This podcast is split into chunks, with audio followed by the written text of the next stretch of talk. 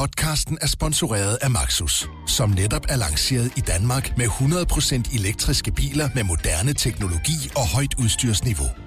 Find din forhandler på maxus-danmark.dk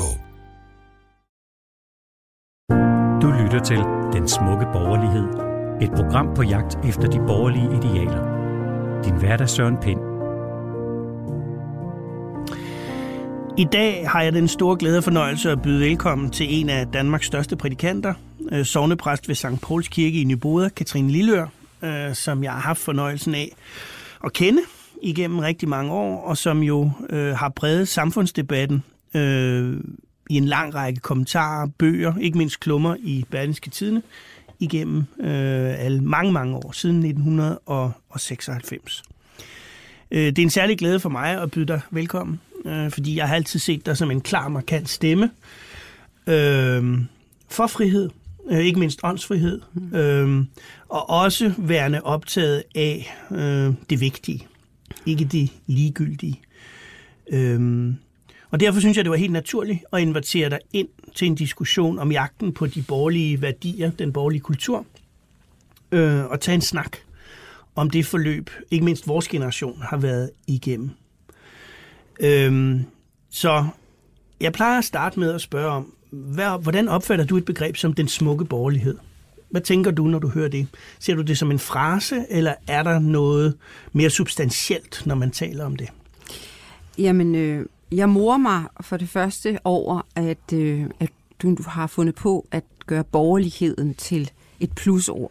Fordi jeg er jo opvokset i 70'erne, hvor det værste, man kunne være, uanset at man sådan set kom fra et øh, borgerligt hjem, hvis man skal forstå borgerligt som øh, politisk øh, øh, til højre for midten. Og det gjorde jeg. Og, og selv der, øh, der var det reaktionært og kedsommeligt at lide alt tilbagestræbende mandsjuvenisme, øh, forlenet med mange dårlige ord, det borgerlige. Og jeg har selv igennem øh, tiderne også som skribent her på avisen, har jeg sådan lige skulle øh, ja, drikke en ekstra, et ekstra glas vand. Ja, tage tilløb, når, når folk også har kaldt mig en borgerlig meningsdanner. Fordi jeg synes, der var en, et politisk, øh, en politisk stempling af mig der, og jeg egentlig føler mig som en fri fugl, fri til at øh, under tiden mene det samme som, som SF. Så for mig har borgerlig været meget det politisk øh, bestemt. Og jeg holder meget af, at du øh, nu har fundet på, så at sige, at genetablere begrebet og ordet. For det er jo langt mere, så, så sandt som at jeg selv har været præst i Hvidovre, og der var der altså mange borgerlige socialdemokrater, skal mm. jeg hilse at sige.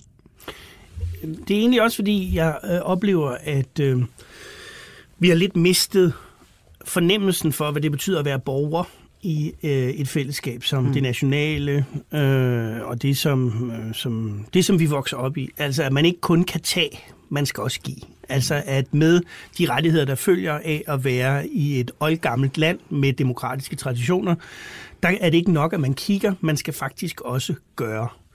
Øh, og det øh, forbinder jeg i høj grad med det, jeg kalder den smukke borgerlighed. Det er sådan set rækker ud over det politiske. Det er i virkeligheden en tilkendegivelse om, hvilken Altså hvilket bidrag man, man forventes at yde, når man får alle de her rettigheder. Men det er, øh, jeg synes, det er fuldstændig, altså det er så at sige et begreb til tiden, du tager op. Mm. Og det er altid det, der, øh, der viser, om man, om man i virkeligheden har, altså jeg plejer at sige, bare fordi man ikke taler om synd, fordi det var et, et ubehageligt begreb i mange år, det havde præsterne gjort det til, så er det ikke det samme som, at synden forsvinder. Nej. altså, og fordi man ikke taler om borgerligheden, altså dette at være en, en god borger, det, øh, så forsvinder det ikke. Og det er helt rigtigt af dig, synes jeg, at tage det frem. Og jeg synes i øvrigt, der, der er mange andre facetter. Øh, for eksempel også dette, at det at være en god borger, er også ikke at fordømme andre, der, mm. er, øh, der tænker og tror på en anden måde end en selv. Ja. At man kan netop, øh, man skal dømmes som borger indbyrdes på det, man gør, mm. og det, man er, det man bidrager med, som du siger. Men man skal ikke dømmes på sine overbevisninger og, mm. og hvordan man folder hænderne derhjemme.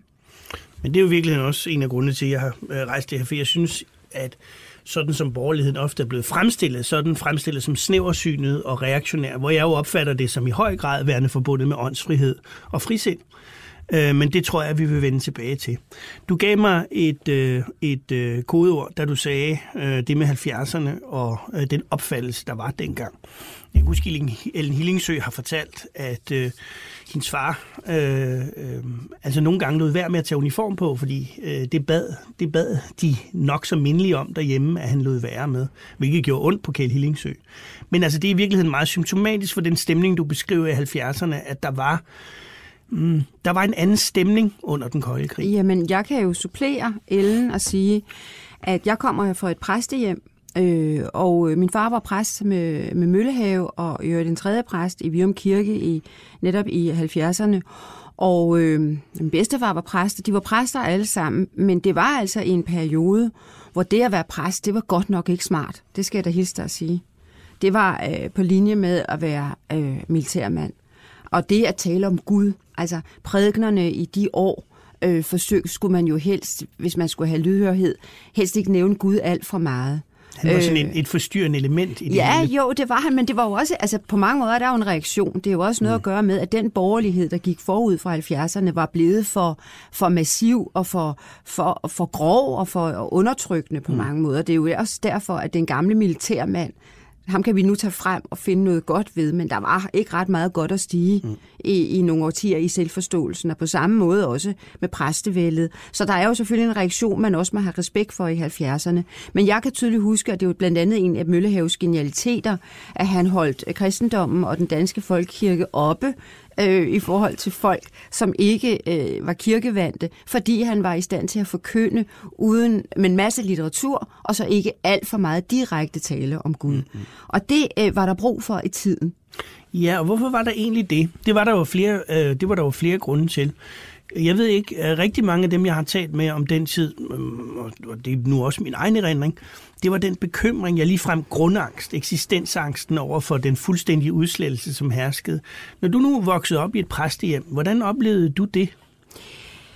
Jo, men mm, Ja, det er jo lidt specielt præstehjem, jeg er opvokset op i, fordi min mor hun kom fra Indre Mission og, og var meget færdig med kristendom, da hun mødte min far, som sagde, at han læste historie og ikke teologi, for han gad ikke diskutere Gud med de unge piger. Og på den måde fik han kroget hende.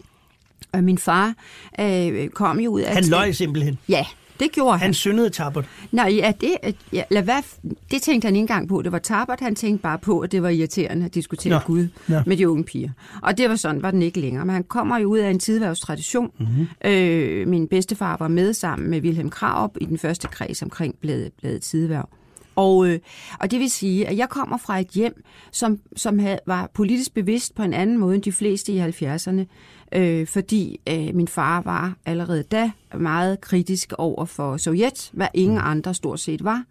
Øh, og den politiske ideologi øh, havde han rigtig nok, mener jeg, teologisk som luthersk præst, blik for, hvor undertrykkende kan være, og hvordan den netop får folk til at lyve. Ikke på den lille skala, men på den store skala.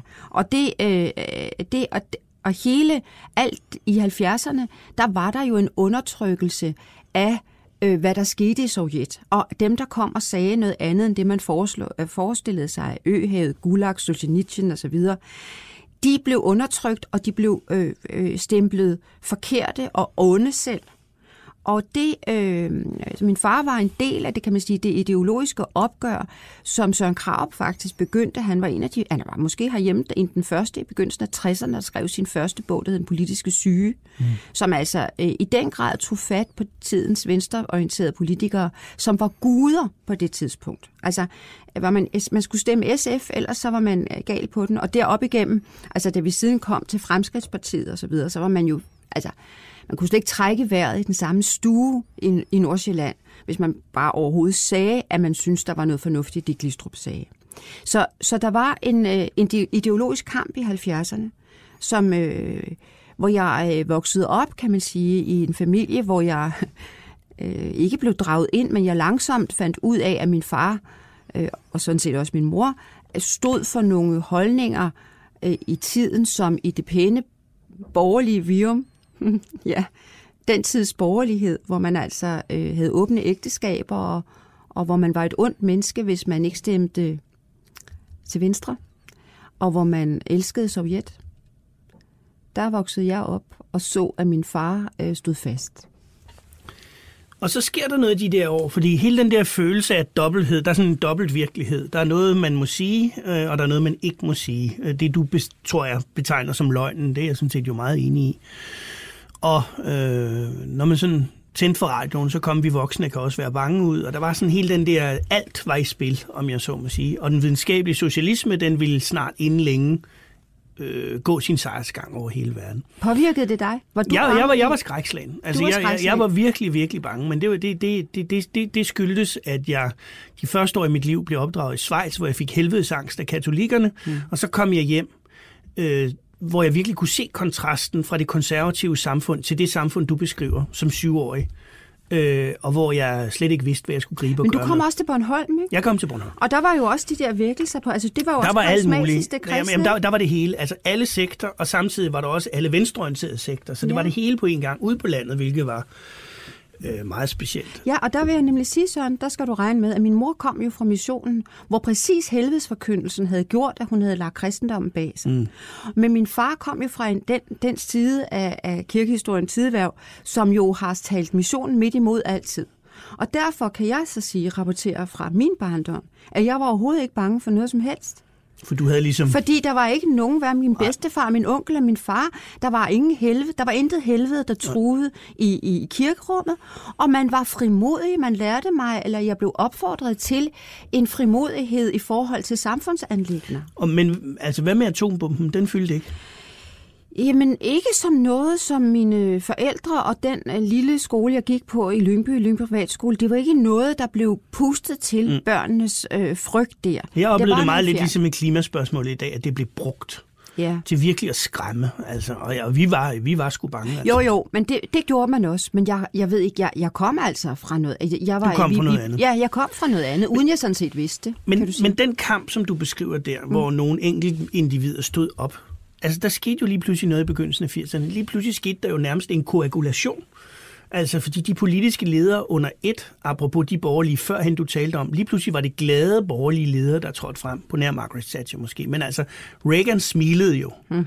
Kohl var optimistisk. Slytter herhjemme var jo selve symbolet på optimismen. Du fik sådan en bølge af ny politisk ledelse, som insisterede på, at vi kunne faktisk forandre verden. Jeg synes, verden. at Margaret Thatcher, hun var der... Jamen, jeg, jeg synes, hun var sej. Jeg synes bare aldrig, hun smilede. Nej, men hvis hun havde smilet som kvinde, så havde hun jo aldrig beholdt magten. Det er godt. Men jeg, det, det er ikke for... Jeg, jeg, jeg er ikke imod noget, det, det, det hun gjorde. Det var slet ikke sådan ment. Det, siger bare, at selvironi var måske ikke den stærkeste side. Det, det, det er sådan set ligegyldigt. Der skete bare en forandring. Og øhm, øh, de her politiske ledere insisterede jo sådan set grundlæggende på en ting. Det var, at det var amoralsk, at Sovjetunionen eksisterede. Altså, øh, frihed var en menneskeret. Mm. Og det satte de alt ind på. Og øh, efter mange års ophobning øh, af angst, bekymring, øh, løgn, så sker der en forløsning i 1989. Hvordan oplevede du den, da muren falder? Jamen, jeg tror, at jeg i... Øh, altså, øh, der har været en... Øh, i min baggrund og i min eget øh, liv, jeg, jeg gik på Øregård Gymnasium, øh, fordi jeg ville et sted hen, hvor de ikke vidste, at jeg var præstedatter. Jeg var lidt træt af, at øh, i virkeligheden det samme som min far havde oplevet, at man på en eller anden måde hele tiden blev taget til indsigt for folks fordomme om kristendom. Vi hørte, at man var præstedatter. Så jeg kom på Øregård, og, øh, og der... Øh, og der fik jeg egentlig et... Øh, der blev jeg meget optaget af at prøve... At, altså, der var der ingen politisk diskussion det var der på Lyngby Privatskole, men det var der ikke i det nordsjællandske Helrup. Der var det ligesom nogle andre ting, man talte om. Og det var egentlig på en måde et helle for mig. Det var befriende lige frem måske? Ja, men det var også sådan lidt mærkeligt. Og jeg var måske også heller ikke helt... Jeg ved ikke, jeg, jeg fandt ud af at begå mig i det. Men, øh, men det, der jo så skete, det var, at i tid, jeg mener faktisk, det var Tideværvs forlag, men ikke hænge mig op på det, der havde udgivet Ben Jensens Øhavet Gulag. Mm. Og Ben Jensen er, var, er jo en stor øh, professor ud i det russiske, og han er den første, der på et øh, videnskabeligt grundlag, så vidt jeg sådan kan erindre, trækker, altså demaskerer øh, herhjemme, hvad det er, der foregår i Sovjet. fascination. Ja, det var det, den hed. Ja. Stalinismens fascination, tak. Og det var, øh, og den havde jeg jo læst. Den læste, og jeg, jeg kan ikke lige huske det her nu, men jeg mener, det var før murens fald, mm. kom. Og det vil sige... Det var at, det også. Ja, ja. Og så vil jeg egentlig hellere sige, at det for mig var det stalinismens fascination, der der så at sige, øh, der gjorde, at det, at muren faldt, det var på en eller anden måde en naturlig konsekvens af det øh, af, ondskaben, af den eller? ondskab, mm. som, som vi i hvert fald hjemme hos os og, øh, havde længe talt om. Og, øh, og derfor var vi måske også på en måde lidt, ikke fordi det er flot at være foran, for det er jo helt lige meget, men det var nok derfor, at min far, da Søren Espersen og regeringen går ind for åbne grænser, der midt i 80, rykker ind i, i store annoncer sammen med Søren Krav og Jesper Langballe og den gamle frihedshelt, øh, fru Jacobsen, øh, at øh, annoncer imod åbne grænser i Danmark, fordi man får ud af, at man som det eneste land i verden skulle vi have åbne grænser. Ja, efter 83, det er udlændingeloven her. Ja. Præcis. Og det er der, hvor min far bliver sammen med Søren Kraup øh, så at sige, på, på landsplan udstillet som ja, nazi-sympatisører og, mm. og det, der er værre. Nej, ikke en krone. Jeg kan godt huske, ja, det, det er jo indsamlingen til Dansk Flygtningehjælp. Præcis. Ja, ja. Ikke? Og der var virkelig, altså, og der var den øh, borgerlige regering også rasende på dem. Altså der var, de borgerlige politikere var rasende, og de var i det hele taget, de blev virkelig udstillet mm. som landsforrædere. Mm. Øh, og så var det, og det her er jo bølgen, Optakten til Dansk Folkeparti ligger jo i virkeligheden mm. i den annonce, fordi det viser sig, at Søren Krav bliver fagnet, det er ham, der ligesom går forrest, han bliver fagnet folkeligt i en mm. grad, samtidig med, at Glistrup går over sine bredder, mm. og det er her, at øh, Pia Kærsgaard mm. øh, fuldstændig rigtigt, så at sige, går ind og tager og bliver en stemme for den der undertrykte, det undertrykte synspunkt, nemlig at der kan være en problematik mm. med integrationen i landet allerede på det tidspunkt. Ja, ingen så, vil jo høre det på det tidspunkt. Nej, så du kan sige, at, at ligesom stalinismens fascination går forud i mit tilværelse foran murens fald, så kan du også sige, at denne her kampagne, som faktisk for en, en, en studerende, der læste teologi og boede på Regensen, hvor efternavnet lige pludselig var noget, som taxachaufførerne mm. forholdt sig til. Mm. Jeg mener, så var der også noget andet, der gik forud her. Det var nemlig, at på forhånd at skulle til at forholde sig til det, som siden har præget vores debat, nemlig udlændingediskussionen. Øh, fordi jeg så, hvilke kræfter det, det, øh, det gjorde stort indtryk på mig. Ved hvad nemlig? Ja, at, jeg var, at jeg oplevede, at at meningsdannere og politikere og, og folk, der så sige havde ordet i aviser alle steder, sagde én ting og fordømte, og så var der den der, det der øh, alle de breve, alle de tilkendegivelser folkeligt til både min far og, og, og Krav. Og det, der så skete for Krav, det var jo, at han jo faktisk blev politisk hen ad vejen på denne mm. her baggrund, hvilket jeg stadigvæk beklager, fordi ja. jeg mener, at en luthersk præst skal have den opgave, at om mand er søndagen prædiker, om mm. mandagen, øh, så at sige, give det stemme, som, ja. som bliver undertrykt, gå magthæverne midt imod. Og det øh, mente jeg, han gjorde det, og det gjorde min far også, men Ja, så opstod der et parti, og så blev det politisk. Sådan er det. Ja. Så blev fædrelandet ophævet til religion. Men det er en anden diskussion i virkeligheden. Ja, det er det. det men måske... men det, føl, det føles alligevel en lille bit smule ad, fordi ja. der sker jo det i 89, at muren falder. Og på mange måder symboliserer de jo hele optanken, de der 10 år, hvor vi virkelig troede på frihed og altså i, i, i forhold til trykket på Sovjet. Så det vi troede, det var menneskets ukrænkelighed, friheden, et eller andet sted det grænseløse. Mm. Altså, øh, øh, og folkestyret. Det var jo sådan set det, der, der man gik foran med. Og lige pludselig så tror vi jo i virkeligheden, vi har vundet. Altså vi tror, vi har sejret. Også selvom vi har dobbelt diskussionen om udlændinge. Men der er jo en form for arrogance i tiden, hvor vi tænker, nu vil det hele gå af sig selv. Ja. Og så kommer efter september. Mm. Jeg kan huske, at øh, ved den mindehøjtid, der blev holdt i vor frue, der siger biskop Erik Norman Svendsen, han sagde, ondskaben findes, vi havde bare glemt det. Og det er jo i virkeligheden den fuldstændig samme reference, som du brugte tidligere i den her samtale, at synd, det var ikke noget, man talte om. Det måtte man ikke nævne. Men pludselig bliver vi mindet om, at det findes. Vi bliver mindet om, at de her frihedsidealer, vi har, de er måske ikke så selvfølgelige. At der er andre kulturer, som måske ser anderledes på det. Eller hvordan? Jo, altså... Var det arrogance? At det var i hvert fald... Øhm... Lidt af det, du taler om i forhold til udlændingepolitikken. Var der sådan en form for Ja. Jamen altså, jeg mener, at, at øh, det, som der har været udfordringen, øh, kan man sige, lige siden 2. verdenskrig, det er at ikke at gøre øh, demokratiet til en ny politisk ideologi. Altså, øh, hvis man, hvis man, hvis man øh, forelsker sig og læner sit liv så hårdt ind i politisk ideologi, og det vil sige øh, idéer om, hvordan alting bliver paradis lige om lidt, hvis vi bare politisk agerer på den og den givende måde. Det mener jeg er en, øh, en selvforførelse. Det er at forestille sig, at der ikke findes ondskab i verden, at, der ikke, at man tror, man kan udradere ondskab mm. ved at bare gøre det rigtige.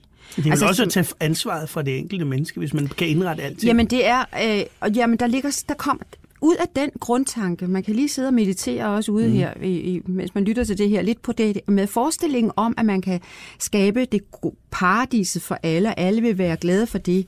Det, det bunder dybest set, vil jeg jo som Luthers teolog sige, bunder i, at man ikke har et bederum, hvor man trækker sig tilbage og lader mm. sig noget sige af noget som helst, men man tror, man kan regne det hele ud selv. Og det er aldrig gået godt, når mennesker har forsøgt det, uanset om man er stalinister, eller man, man, man, man har, øh, tror på demokratisme, om jeg så må sige. Øh, og jeg har faktisk på vej herhen i dag øh, tænkt, hvad jeg i øvrigt ofte gør, på øh, de amerikanske øh, forfatningsfædre. Øh, de havde et meget klart blik for det med, altså, at der er, skal skabes et samfund nu, og så er der så i øvrigt troen, folks overbevisning. Mm. Og, og, og mens jeg lige taler videre, så vil jeg bare sige, at den måde, vi i dag har, øh, hvad hedder det, opfatter tro. Vi taler jo ikke om tro i det offentlige rum på samme måde længere. Det er i hvert fald nogle mærkelige nogen, så som mig, og, og så nogen ude på Nørrebro måske, der tror på noget, og alle andre gør det sandelig ikke. Øh, jo, alle tror på noget. I dag kalder vi det bare værdier. Mm. Værdipolitik er og forbliver trospolitik, for det er overbevisningspolitik, mm. hvor man kan fordømme hinanden ved hjælp af de der værdier, som man selv finder på. De amerikanske forfatningsfædre, de sagde, vi skal adskille tro og politik, og det gør vi ved, at vi sørger for, at dem, der i virkeligheden skriver under her, de er alle sammen indstillet på, at der er et samfund, man skal agere i med respekt for hinanden, og så kan man gå hjem til sig selv og tro på lige, hvad man vil. Og det var faktisk derfor, at der kun var én katolik, vidste du det? Som var med til at skrive under på den mm. amerikanske uafhængighedserklæring, fordi de var dybt skeptiske over for en, der tror på en jordisk prins. Mm. Altså på paven. Mm. Altså at forestillingen om, at Gud findes på jord. Mm. Og min pointe er, at den form for demokratisme, som jeg kalder det, altså der, hvor man forestiller sig, at vi i Vesten, vi er de gode, og vi har det gode svar på alt i dette liv, det er også en, en, en tro. Det er også i virkeligheden at tro på, at vi selv kan være jordiske prinser og prinsesser, som ved det gode kan gå ud i verden og så at sige omvende alle til vores tro. Og der bliver en arrogance, en nedladenhed, men også et fatamorgana, ganske enkelt. Og øh, grundlovsfædrene, de gjorde det samme. De adskilte tro og politik ved at lave en folkekirke, sådan så at det politisk hele tiden er en ligevægtning og et styr på, at den forkyndelse, vi har her i landet, ikke netop må være politisk, fordi man så kan få den ramme, vi skal agere indenfor i demokratiet, til at være fri for politik. Og jeg synes, det er meget smukt, og det er, og det virker jo stadigvæk, for der er stadigvæk ikke ved denne valgkamp noget, nogen, der har stillet sig op og sagt, vi går ind i politik, fordi Gud siger, vi skal gøre sådan og sådan. Selv kristendemokraterne ja, det... tror næsten ikke på Gud mere, ifølge deres partiprogram, hvis jeg må have lov at være så fri. Og det synes jeg kun er godt. Det, du, må, du må have lov at være lige så fri, du gerne vil. Uh, der er dog en lille appendix til det, du siger om de amerikanske forfatningsfædre, og det var dog, at de fastslog i overhængighedserklæringen, at der var nogle bestemte rettigheder, ukrænkelige rettigheder, som udsprang fra Gud om, at hver enkelt menneske var udstyret med retten til sit eget liv, frihed og stræben efter lykke. Ikke? Altså det skrev de dog. Jo, men det er så her, at vi må konstatere, at i den vestlige kultur har vi udviklet en, altså, de har udviklet en tanke om, hvordan man kan indrette demokratiet. Og der vil jeg da præcis ligesom dem vedgå, og som du også antyder her, at det er da en idé, de har fået fra Herre Jesus Kristus. Ja, fordi det er måske det, der i virkeligheden, nu kan vi lige så godt tage den, øh, apropos den splittelse, som, øh, som på et tidspunkt opstår i forhold til øh, krav, tideværv, etc., hvor, hvor, hvor fædrelandet på en eller anden måde bliver gjort religiøst. Mm-hmm. Øhm, der, der, der, der er der jo i virkeligheden en diskussion om det enkelte menneskes Ja, ukrænkelighed er et ord. Der er mange andre, du, du kan dem bedre end mig. Men, men i virkeligheden er det jo en grundpille i kristendom. Opfattelse af det enkelte menneskes ukrænkelighed. Det er jo i virkeligheden kristendom. Altså, genialiteten i kristendommen, altså den lykkelige, altså det lyk, den lykkelige gave, som, som, som, som Gud giver os ved Kristus, som jeg jo tror på. Øh, men genialiteten yderligere er jo, at der er en, ånd, ånd, altså en åndelig frisættelse indlejret. Man finder det i Paulus breve. Altså mm. på den måde, at man siger, jamen troen på Kristus, det har ikke noget at gøre. Man skal ikke, den skal ikke være synlig ved omskæringer, ved spise, særlige spiseregler osv., eller ved særlige øh, styre i landet. Det er en åndelig tro, som frisætter og gør alle lige, gør slave og gør herre, gør kvinde og mand, gør græker og jøde lige. Mm. Og det vil sige, at der ligger dybt i forkyndelsen, så at sige, en frisættelse af den enkelte, til at hvis du bliver, altså du tror på Kristus, så frisætter du også dine medmennesker i det åndelige rum. Der er man lige, når man går i kirke. Man er, man er i, i kirkens rum, man er i forkyndelsens rum, fuldstændig skulder ved skulder, lige uanset hvem mm. man er. Og den respekt, det er den, vi tager med os ud af kirken, naturligvis. Mm. Ellers har vi jo ikke hørt efter. Ja.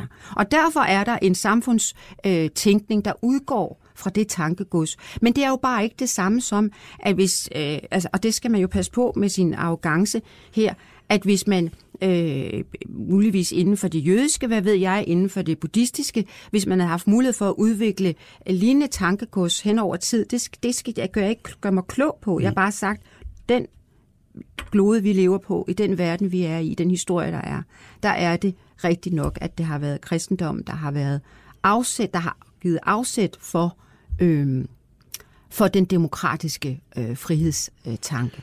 Ja, i virkeligheden tanken om det enkelte menneske. Altså frisættelsen, ja. kan ja. man sige. Ikke? Jo. Øhm. Men Søren, ligesom at, at, at Søren Kierkegaard skriver om eksistentialisme, og han er intenst taler om det enkelte menneskers ansvar og frihed ud fra den kristne forkyndelse, så går der 100 år, så har du Sartre og Camus, mm. der så at sige lægger Gud væk. Jamen, jeg, har aldrig forstået, tager... jeg har aldrig forstået eksistentialisme uden Gud. Altså, Nej, det, men det er jo for det, mig en men, men det er jo der, det, det er der, at det øjeblik, det bliver uden Gud, så sker der noget. Så er der, så er der jo ingenting. Ja, nej, ved du, hvad det er, der sker? Der sker det, at der ikke er nogen, der så at sige føler sig øh, forpligtet til at sætte sig ned og se ind i sig selv og erkende, hvilke fejl man begår. Jo, mennesket holder jo op med at være en skabning. Altså, og det, og det, det, jo, det, men det, for mig er det sådan meget arkaisk skabning, og skab, så bliver jeg altid med skabelsesberetning, og så bliver jeg grundvigiansk. Det er sådan noget andet, jeg vil... Nej, jeg vil bare sige helt enkelt.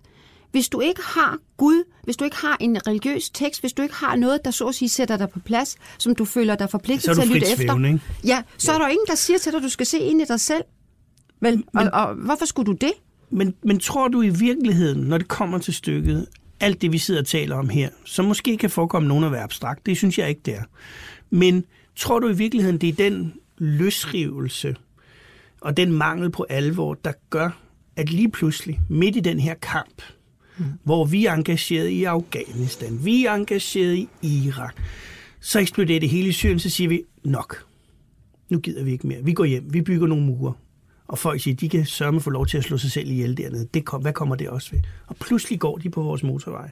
Pludselig ser vi tabet af samfundsorden. Og, altså, nu talte man i 70'erne om autoritetsfald. Det her var jo, det var jo et kæmpe autoritetstab. At se den samfundsorden Altså, jeg sad jo som justitsminister på det tidspunkt. Jeg følte simpelthen, at jorden bevægede sig under mine fødder. Mm. Der forlangende for dele af folket var, at det, de ikke havde kunne klare på Balkan, det, de ikke havde kunne klare i Italien, det, de ikke havde klaret i Østrig, det, de ikke havde klaret i Tyskland, det skulle klares ved den dansk-tyske grænse. Mm. Hvor kom altså den enorme vrede fra, den træthed? Hvad, hvor, hvad udlevede, altså de ting, som skete, Trump, Brexit, stort dansk folkeparti, hvor kom det fra? Jamen, altså det, det skal jeg jo ikke kunne sige, men hvis nu vi folder fast i den analyse, vi har siddet her, det tror jeg, nemlig, det, jeg, jeg tror, det har noget med det at gøre. Det er ja. også derfor, jeg vil have dig til at sige det. Jo, men jeg, jeg, jeg tror, at, at, at, at afmatningen kommer af, at... Øhm, Afmatning, det er et godt ord. At når, altså ideen med at skulle se ind i sig selv, har alle dage været, og det er derfor, at kristendom er 2000 år og still going very strong. Det er, at man skal se ind i, hvilke fejl man begår. Så man ikke har så travlt med alle de andres fejl. Men man mindst en gang om ugen lige et øjeblik erkender, hvad man selv går rundt og ikke er alt for god til. Mm. For pointen er, at i det øjeblik, man så kommer ud af kirken igen, så kan man for det første bedre bære over med andres fejl. Men man bliver også bevidst om, at livet er ikke, går ikke ud på, at vi skal kunne opnå paradis her, for der vil altid være fejl og mangler ikke mindst udgående fra mig selv. Og det vil sige, at verden og tilværelsen består i en opgave, der går ud på, hvordan vi bedst muligt kan være med hinanden, bevidst om, at det vi gør muligvis er virkelig store fejltagelser. Mm. Og, det, og jeg tror, at den afmætning handler om, at man opdagede, at det aldrig kunne blive stjernekaster et stort lyksaligt øh, Grand Prix af godhed og mennesker, der falder hinanden om, om halsen, og klimaforandringer, der bliver stoppet fra den ene dag til den Men det er vel det syn, der gør sådan en som Rasmus Paludan pludselig dukker op, fordi så siger han, jamen vi kan løse det helt nemt, vi deporterer bare en hel masse danske statsborgere, og så er problemet løst. Altså det er vel lige præcis det, du sidder og siger der, den manglende erkendelse, altså det, at man fokuserer på, ja at så lige pludselig, ja. så kommer der en mand, og så, ja, så er der faktisk nogen, der gerne vil stemme ja. på ham. Og hermed er vi morsomt nok fremme ved... Ja, er vi nemlig. Ja, vi er fra, morsomt nok hen ved, hvordan den, det, jeg forstod ved borgerlighed oprindeligt, er præcis lige med sådan en småborgerlighed, der har fordømmelsen som sit nærmeste våben til alle tider. Og uanset om man øh, er i, i et, at man er øh, øh klimaoptaget, eller man er optaget af den lille bøs, bus moralkodex, øh, og ikke gå i seng med nogen før ægteskab, det er sådan set det samme. Den der småborgerlighed findes til alle tider, og den hedder, at man fordømmer de andre, og man, vil have, man forestiller sig, at man kan udrense dem eller gøre rent bord. Og derfor kan man sige, at Paludan er for mig at se, han taler lige ind i det småborgerlige mm. i et hvert menneske, hvis vi forstår småborgerligheden som præcis det modsatte af den smukke borgerlighed. Som, som det indskrænkede, som det fordømmende, som det nidkære, som at man kun vil have, at andre er ligesom en selv. Men tror du ikke i virkeligheden også, det du selv siger, synes jeg var interessant, øh, det her du siger med, at når man går ud af kirken, så tænker man, nu har jeg en uge, hvor jeg kan gøre mig umage for, han har sagt, at tingene fungerer fredelig sameksistens. At, og, det, det, og det er en strid jo. Altså paradoxalt nok er det en strid, for det er en strid med en selv. Mm-hmm. At det i virkeligheden, altså det, at det er præcis det, folk har glemt, at vi skal faktisk slås for det. Og at det koster os noget at have den fredelige sameksistens, for det ligger ikke til os. Nej, og det er præcis. Man skal slås for det, og man skal slås for det også i det helt nære. At, at, øh, du skal elske din næste Jamen, man selv. skal da helt, det kan det ikke. Altså, det går jo ikke, at man har ufred med sine børn og sine børnebørn, og samtidig står med et eller andet banner og siger, at vi skal tage os af alle de mennesker, der kommer mm. til os og være gode ved alle mennesker i verden. Altså, man bliver nødt til at begynde hjemme hos sig selv også. Mm. Der skal være en sammenhæng. Og i det mindste skal der være en sammenhæng mellem, at man vedgår, at man begår fejl, og at man muligvis også har gjort det, og det vil man gerne forsøge at rette op på. Altså, den der fejlfinding, som de gamle kaldte synd, mm. og som man ikke skal være så bange for, fordi Gud i himlen vender sig altså ikke væk fra os, fordi vi er syndere. Det er jo det, han godt ved, vi er. Men det at ture se ind i de fejl og forsøge at gøre dem bedre, det er det gør jo, at alle, også Rasmus Paludan, bliver en mere interessant samtalepartner, hvis han ellers også vil være med til det. Mm. Fordi vi, så kan vi jo tale sammen. Og det er genialiteten i den demokratiske samtale. Det er, at man tænker, okay, jeg sidder jo også her og tager muligvis fejl. Ja, ja, måske har du og jeg siddet her og taget fejl hele vejen igennem programmet. Hvem ved? Og med den foretager, så kan forhåbentlig alle lyttere, der ikke mener det samme som os, lige få vejret. For det vil jeg da godt ved, kan jeg måske er helt galt på den. Kom og fortæl mig, hvordan. Tvivlens nødgave. Er du optimist? Jeg ved slet ikke, hvad en optimist er. Det ikke sådan en, der står på bordet og hopper sig Det kunne jo godt være en, som i kirken hver søndag sagde, frygt ikke. Ja, men det, altså, hvis det er sådan, så er det sådan rigtigt. Så er jeg optimist. Jeg vil hellere sige, at jeg er ikke bange for noget som helst. Hmm. Hvis du skal nævne en borgerlig dyd, ja. hvad for en vil du så vælge? Fejlbarlighed. Fejlbarlighed. Hmm. Vil du forklare det? At man er altid indstillet på og ved om sig selv, at man er fejlbarlig. Tak fordi du kom. Det var en stor fornøjelse. Lige måde, tak. Find alle programmer fra Berlingske i Podcast 24-7-appen, eller hvor du ellers lytter til dine podcasts. Programmet er tilrettelagt af Søren Pind, Pia Collignon og Mia Svendingsen.